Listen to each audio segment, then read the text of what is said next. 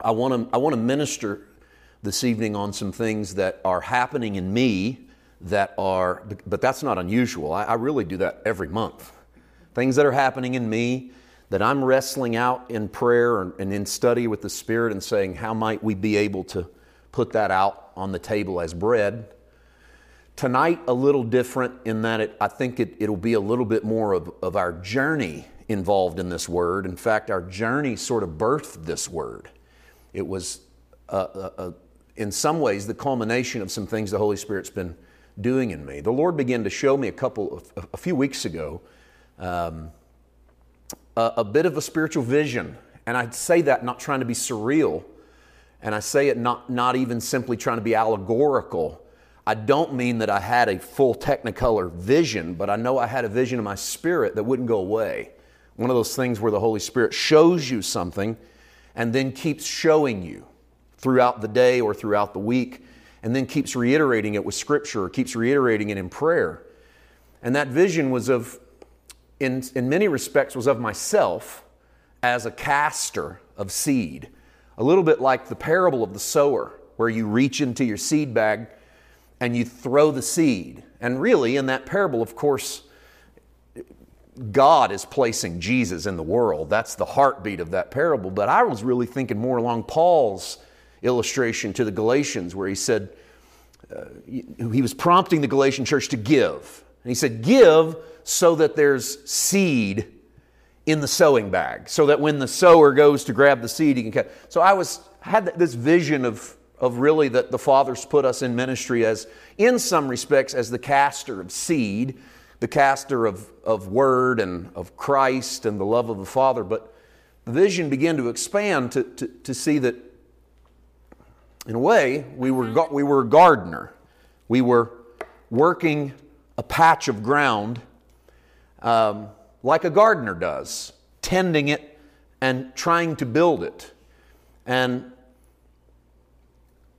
I saw and continued to see in prayer my own self trying to throw seed into that garden. And the Holy Spirit began to speak to me. I said, Lord, what, what are you trying to show me in this vision? And the thing that the Holy Spirit keeps bringing back is that for the last seven or eight years, our ministry has been one of casting seed. We've went into various churches, we've went into homes, we've went into hearts, we've went into clubhouses, we've went into backyards and gymnasiums, and I mean, I, wherever the door has opened, we've went with great joy and great success, and watched God bring revelation and excitement and love to so many people. And in a way, it's been throwing seed in all of these different directions. And over the course of the last couple of years, we've been digging deep into the bag and pulling out unique, strange seed. You know, like pulling out seed that's not indigenous to that church, that's not indigenous to that garden, and throwing it because it's a depth of the love of God. It's a challenge to some of the doctrinal systems. It's a new way of looking at an old thing. It's a seed that hasn't been around those parts before. And we've thrown it. And there's been a little success, but there's been more and more push against that. And so as I prayed that out, I began to feel and sense the Holy Spirit saying, I have given seed in your bag that cannot be planted anywhere but in your own garden.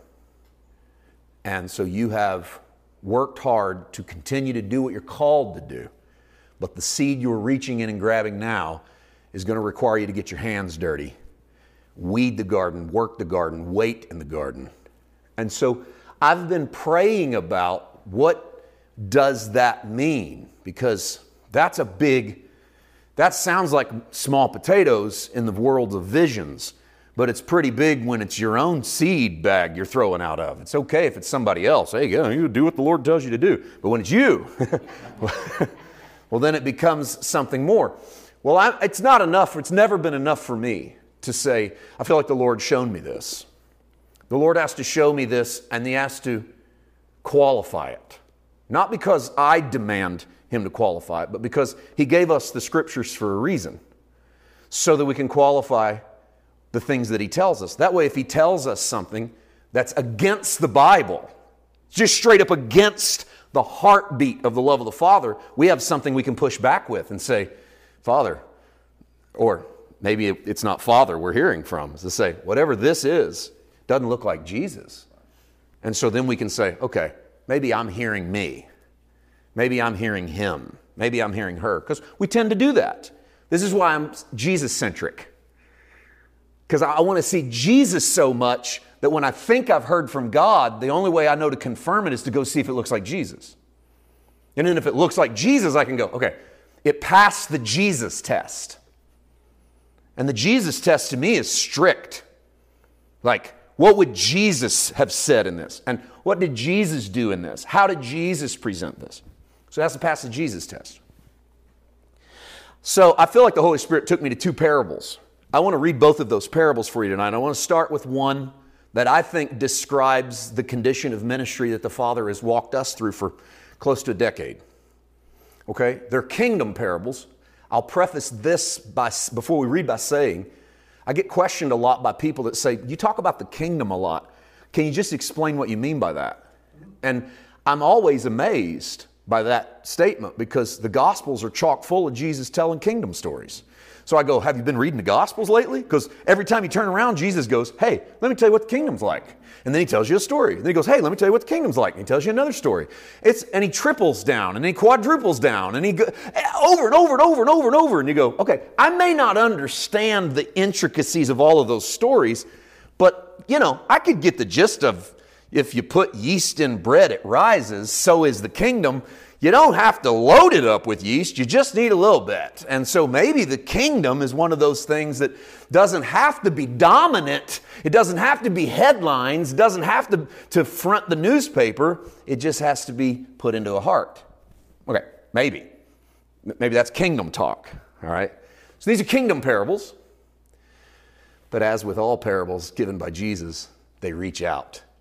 They go past just the primary, and they reach into your life. So let's read a couple of them. Mark chapter four, verse number twenty-six. He also said, the kingdom of God is as if someone would scatter seed on the ground and would sleep and rise night and day, and the seed would sprout and grow, he does not know how. The earth produces of itself, first the stalk, then the head, then the full grain in the head. But when the grain is ripe, at once he goes in with his sickle, because the harvest has come. What's the kingdom implications of what is sometimes referred to as the parable of the growing seed? Well, the kingdom implication to me seems to be, I don't have to understand how the kingdom works or what God wants to do. I simply present Christ by the way I live, by the way I love, by the way I talk. I don't need to understand the theology of it. I don't need to have all the verses memorized. I trust and then I'll understand. I trust that God is at work and I'll understand it later. I trust that He loves people and I'll understand it later. I trust that He forgives. I trust grace. That's the farmer who throws seed out into the field and then goes to bed. The parable says he goes to bed and he goes to sleep and he has no idea how it works. Well, we're smarter than that. We actually have science books. We actually know how it works. But for purposes of context and audience, what Jesus is saying is, you don't have to know how it works. You just throw the seed, go to bed, do your thing, and lo and behold, he goes, the earth does the rest. He says, the earth brings forth of herself. Well, Paul would say it this way. Some plant, some water, but God gives the increase. What did Paul mean? Well, I think part of what Paul meant is sometimes we plant seed and sometimes we water seed, but God's the one that actually makes things grow. But I also think that Paul meant no matter whether you're planting or whether you're watering, because there's different seasons for different things. You don't plant every day and you don't water every day. Whether you're in planting season or watering season, you're really just a facilitator. You don't save people. You don't transform people. You don't give people revelation. You just tend it. You, I, you don't change anyone. I don't change any of you. I, there's not anything that I can do as a little gardener right here to actually make your plant produce the fruit that is conducive to your best quality of life. Who am I? I can't shake the tree enough to make apples grow on an apple tree. And so no matter whether it's planting season or watering season, God gives the increase. So kingdom implications, I trust, I understand. What about practical implications? Well, the practical implications is we scatter seed and we hope it works.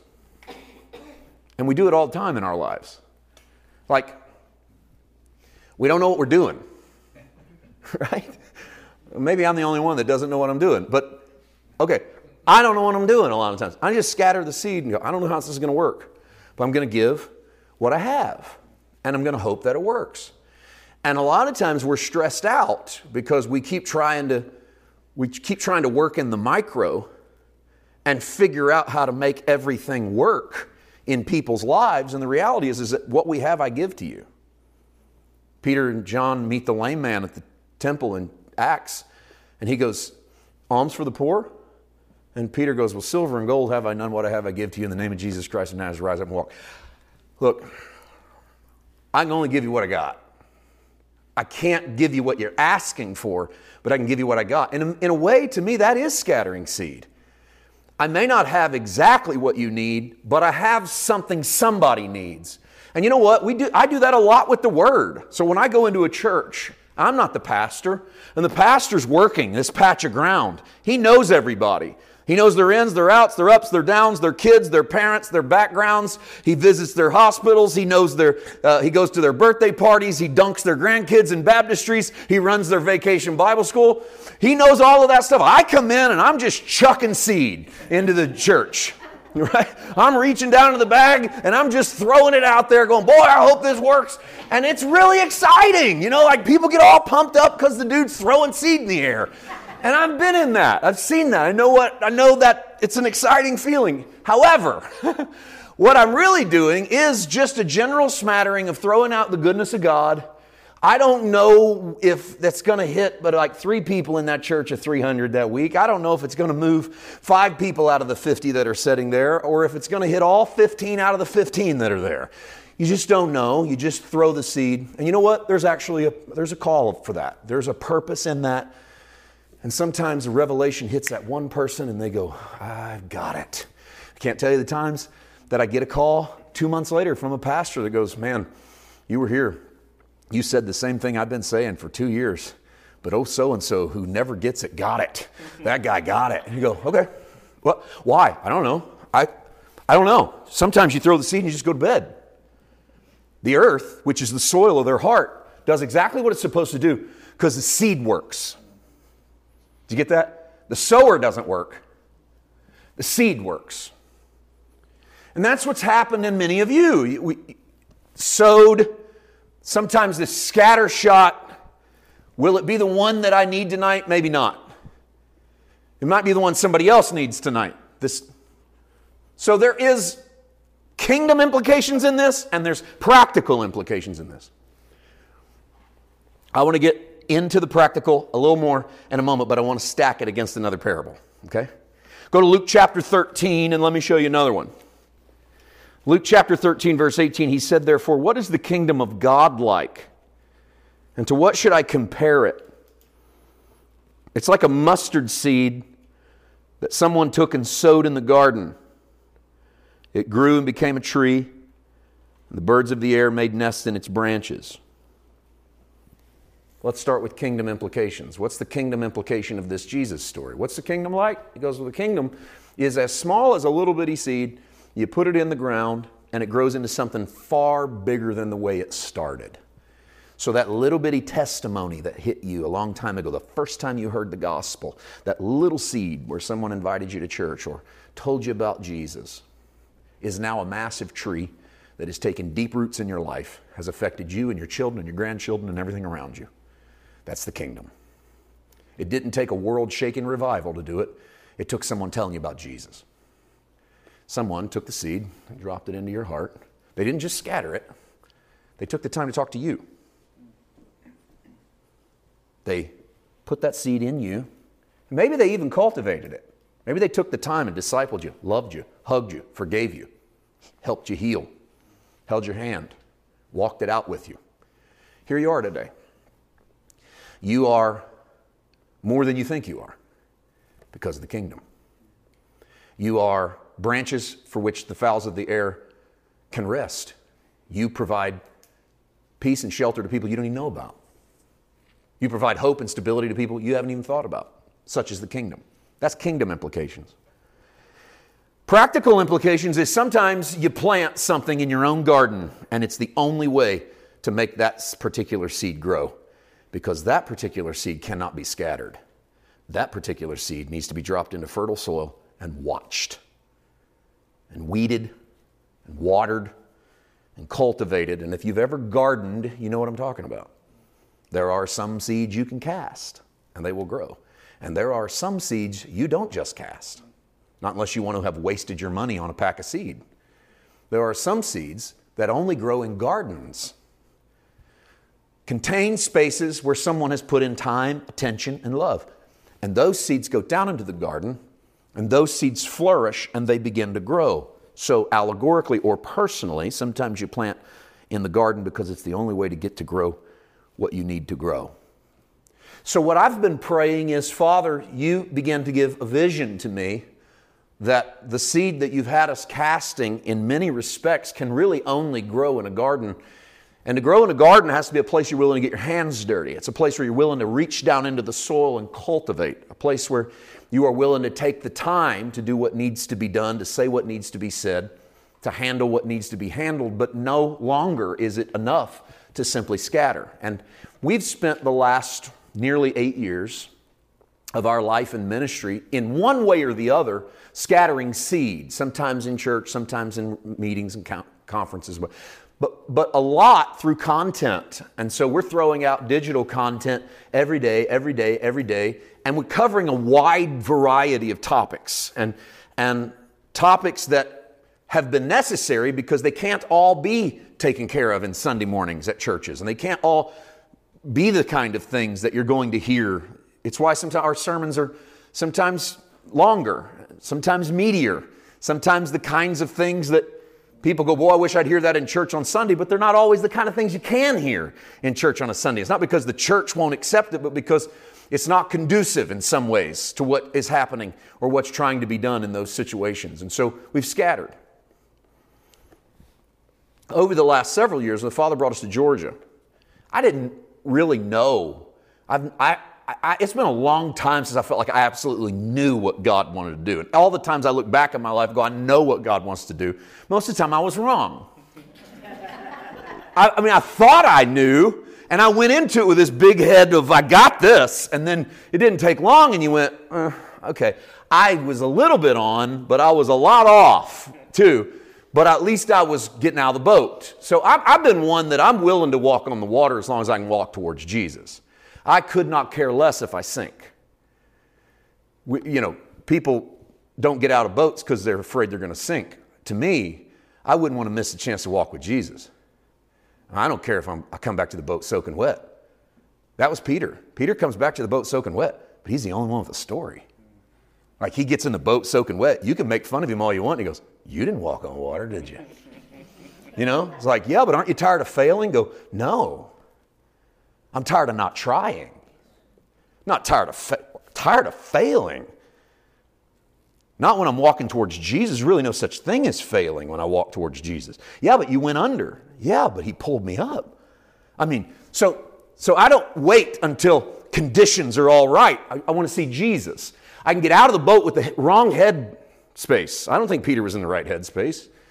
If he was, he probably would have made it all the way there, because halfway there he looks at the storm And he goes, oh boy, I, I'm walking on water. And that's the problem, is then boom, underneath we go. And so I've got out of the boat in the wrong headspace more than once, but I get out of the boat because I go, well, that's not a ghost. That's Jesus. He just looks like a ghost if you don't have the right glasses on. If you got the right lens on, that's the invisible man. That's the one I've been waiting on. And so here we go.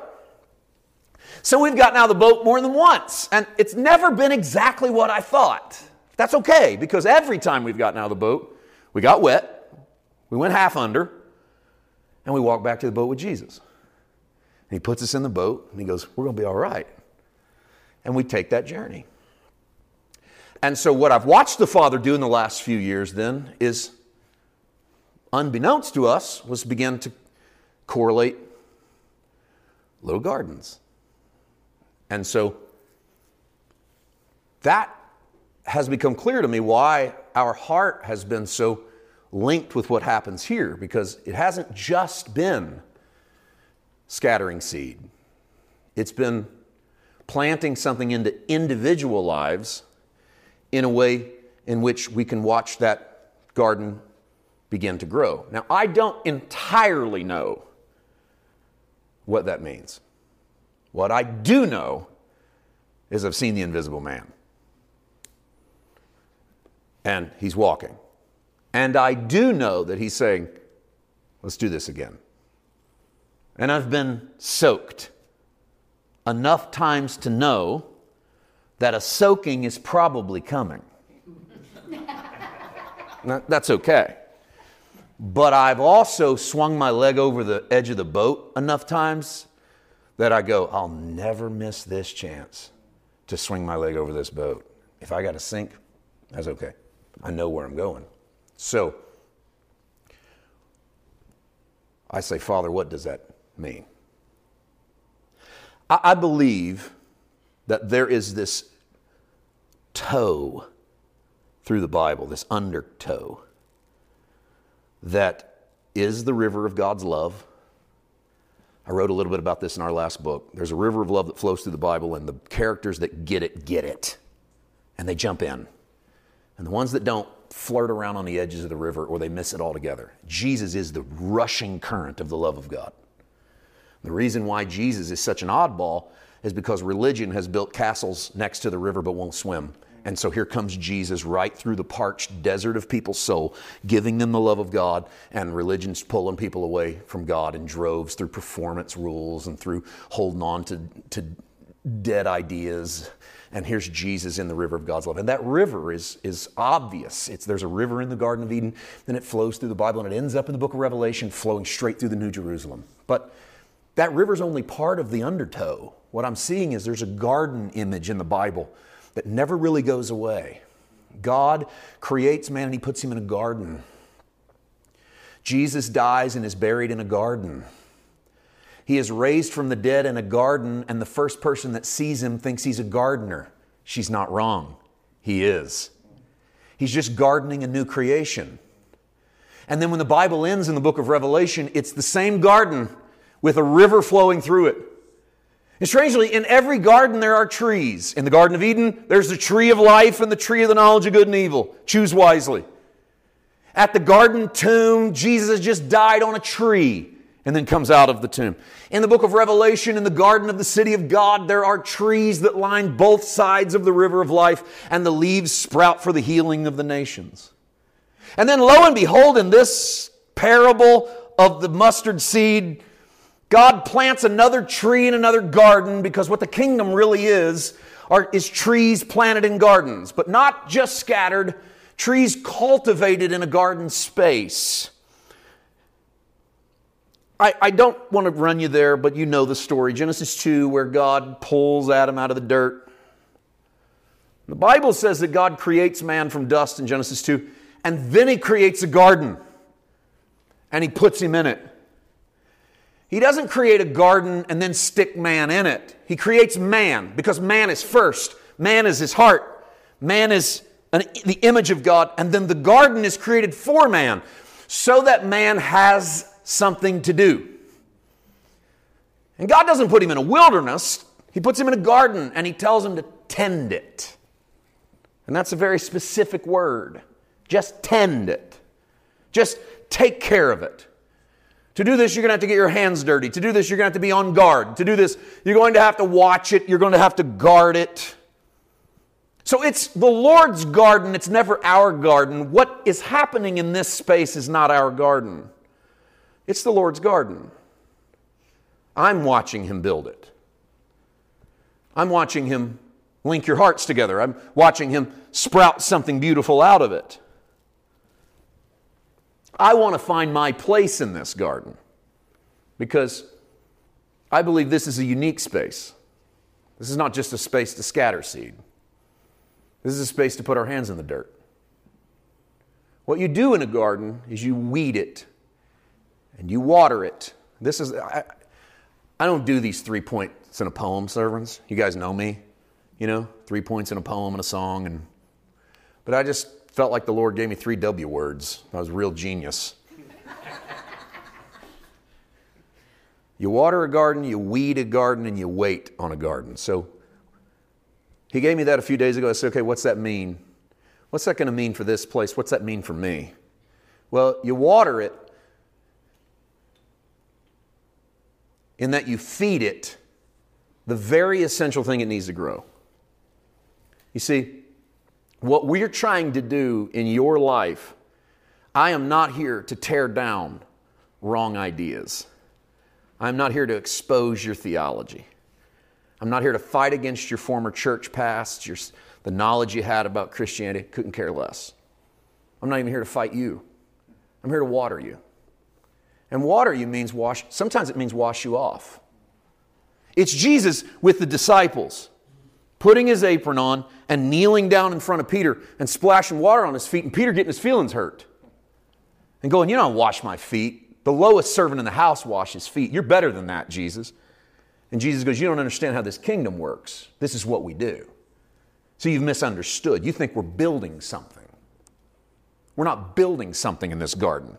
We're watering seeds. One of the tragedies that we have in the modern church is the idea that when we start something, we're supposed to build something. God built the garden and put people in it to tend it. Christ builds His church. We just cultivate whatever we are. What we really are doing is just washing people off when they come in. Just splashing them with the love of God. That's our job.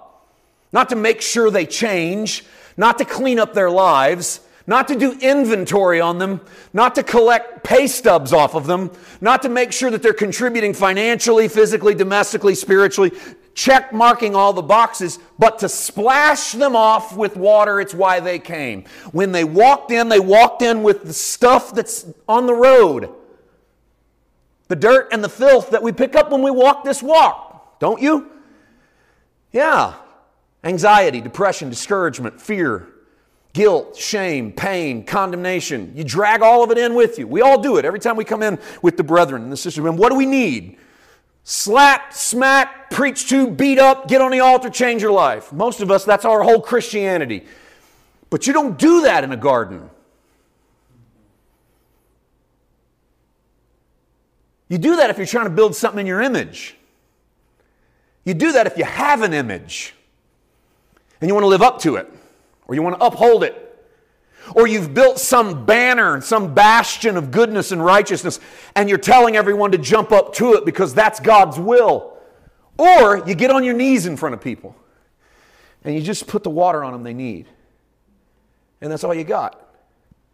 You see, the earth inside of them does the work. The Holy Spirit inside of them does the work. The soil inside of them does the work. How many more illustrations do we need? What we do is we water. We just splash people off. What I've done with you, I've done it blatantly, but maybe you didn't catch it, but subtly. I don't know. I'm not, I'm not insulting intelligence. I, I literally mean it, because I don't come in and announce every time what's going to happen. But what's happened subtly is the reason that this group keeps coming back is because you get splashed off. Because we reach over and we grab a little portion of what hurts you. And we put the medicine on. We don't poke it to see if it's healing properly. And we don't ask you what you've been doing to fix it this last month. But we splash you off with the water that is the water of what Jesus called the living water. Why do you call it living? Because it's alive. Because if it hits you, it brings stuff to life. It brings peace and joy, and it prospers your soul. And that's, that's all I've ever tried to do. It's just water it. But that can be done if you're a guest speaker. Really, it's not always, but it can be. And I try to do that. But weeding. You see, weeding is trying to help you to identify all of the things that are there to choke out your joy and your peace. And to weed, you got to put your hands in the dirt. You can't weed from afar. You can water from afar. Do you know that? You can splash water on people. Thus saith the Lord. You know, you can make the sign of the cross over them. Sling water their way. But if you're going to weed them, you got to get your hands in the soil. You got to get involved in the mess of people's lives. And, and and what I mean by that is you don't you don't clean them up, you don't fix them, but you involve yourself in a way that sometimes is more comfortable than you, more uncomfortable than you want for it to be. Jesus can do anything in the Gospels. That's an understatement, but go with me. Sometimes he says to someone, go your way.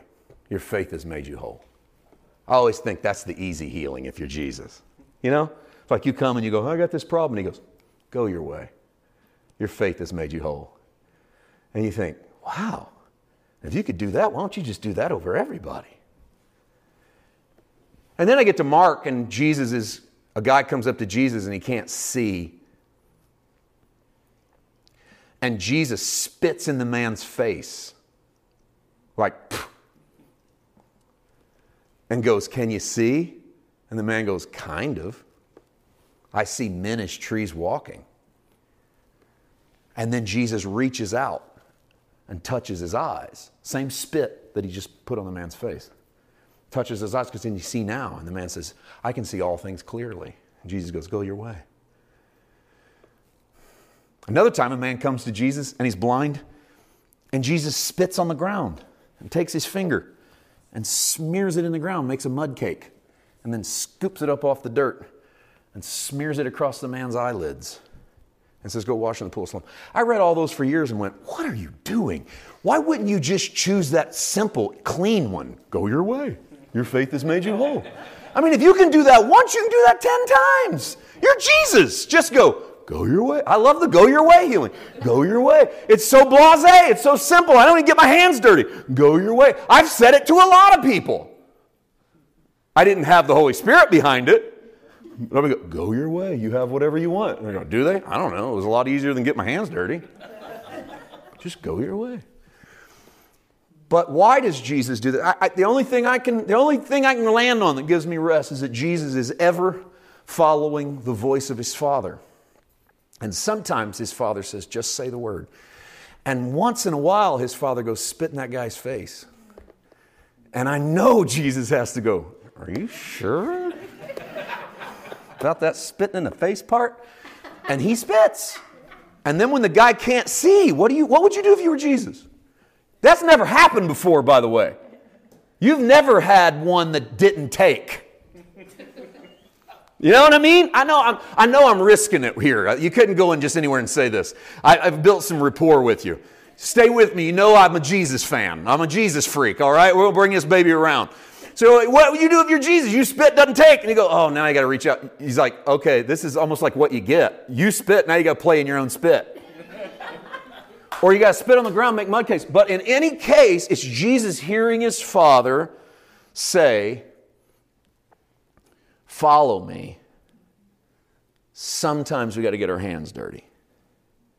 It's, it's the woman caught in the act of adultery. It's Jesus reaching down and doodling in the sand. It doesn't matter what he doodles. It matters that he doodles, because in some ways it's allegorical. I will get my hands dirty for you. You are worth it. They will kill you, but I will put my hands in the soil. Because I could just say the word, but you need me to do more than that. Because what I really believe is the Holy Spirit is so sensitive to the needs of each person being healed that sometimes, sometimes they just need human contact. You know? I, I feel that when I watch Jesus heal lepers. Like nobody touches a leper. And then Jesus will walk up to a leper and he'll touch him. Can you imagine what you would do if you were that leper? Nobody touches you because they're scared of you. Jesus could just pull that whole, your faith made you whole bit. But the Holy Spirit won't let him. And he won't let him because the man needs somebody to touch his eyelids. The man needs someone to lay hands on his rotten flesh. The woman needs to watch someone get their hands dirty for her instead of just ignoring her. That's weed in the garden, man. You could just spray the water, or you can get your hands dirty.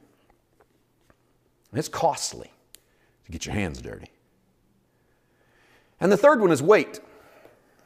Patience. To watch what God's going to do without anticipating that you know exactly what it's going to look like.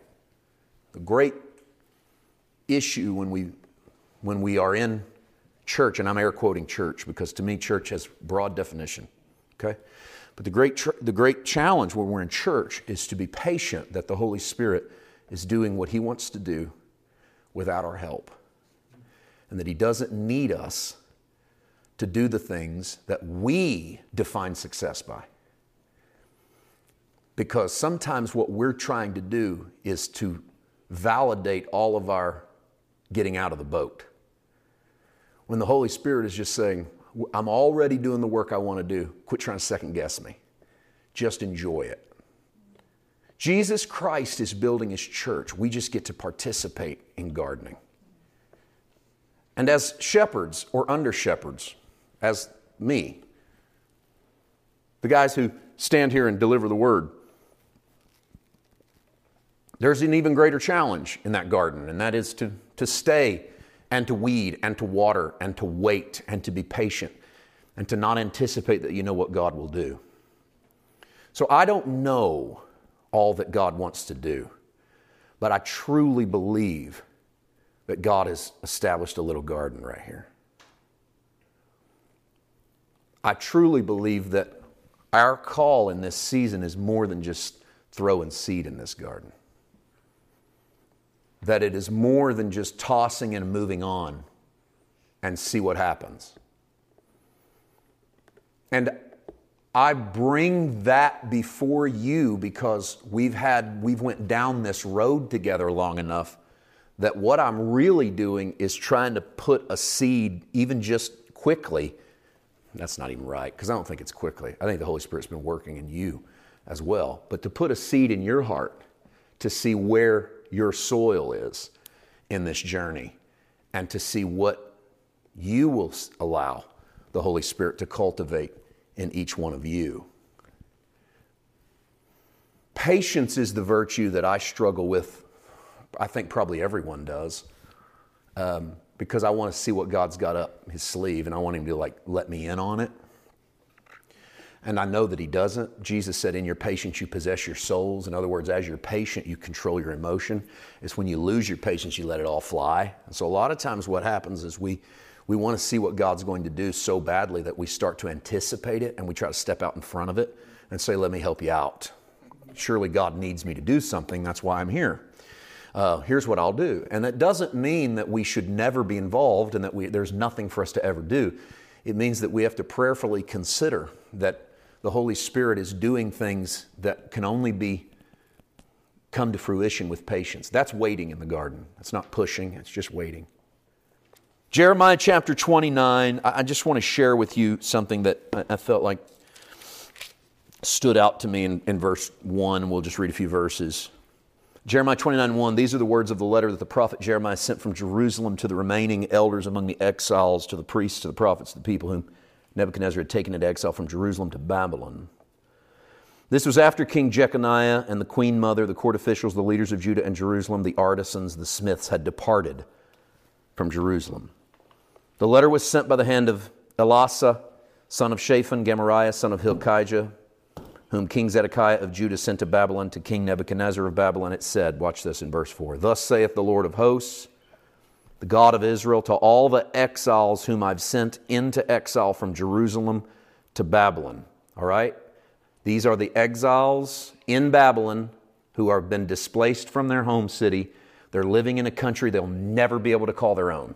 You'll never be able to call Babylon home. And here's what God tells them to do. Verse five, build houses and live in them. Plant gardens and eat what they produce. Take wives and have sons and daughters. Take wives for your sons. Give your daughters in marriage that they may bear sons and daughters. Multiply there. Do not decrease, but seek the welfare of the city where I have sent you into exile, and pray to the Lord on its behalf, for in its welfare you will find your welfare. How shocking is it to have God say to the exiles in Babylon, build a house, plant a garden, produce there. It's not home, but make it home while you're there. Thrive while you're there, and pray for the peace of Babylon. This is one of the biggest reasons why my eschatology is not we're getting out of here, but we're going to thrive while we're here. At the same time, I, I, I do believe that it's not home. Does that make sense? It's not really home. It's Babylon. We're citizens of a greater kingdom. We have a king. His name is Jesus. Our first loyalty and allegiance is always to him. Anything that presses against that takes a back seat.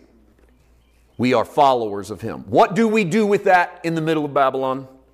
Build houses and plant gardens. Get your hands in the soil. Make something happen. Do what you can to provide a space for the next generation, to be at peace, to grow. Raise them to know that this is not their home either, but that as long as they are here, they are to plant that garden. They are to tend that garden.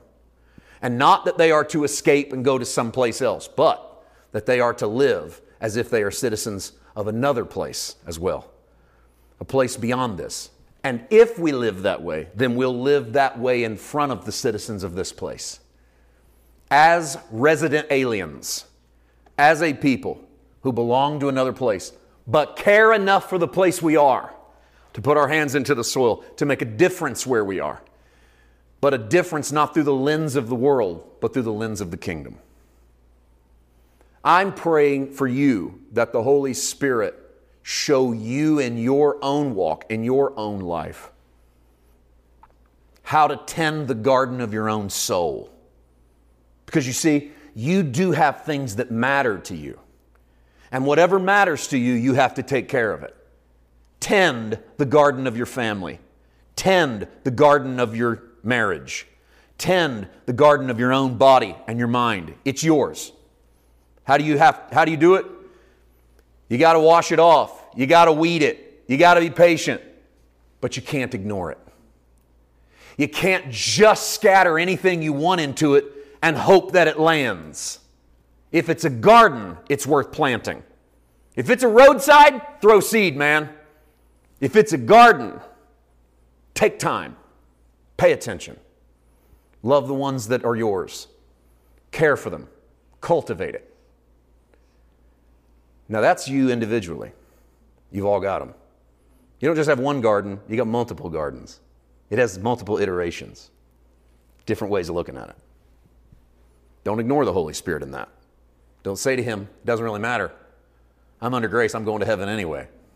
Unless you just want a garden full of weeds and thorns, and every time you try to go in it to find fruit, there's nothing there but stuff that tears the flesh off your body, because that's what happens. People say to me all the time, you think you can sin under grace? I go, I'm positive you can sin under grace. Will you be condemned? Absolutely not. There's no condemnation to those in Christ. You can do whatever you want. Oh! You can do whatever you want if you're under grace? Absolutely you can do whatever you want if you're under grace. It's your garden. What kind of garden you want? You want to walk in there and there be thorns and they stab you every step you take? Go for it. Ruin your life. Ruin your marriage. Ruin your relationships. Ruin your reputation in the community. It's your garden.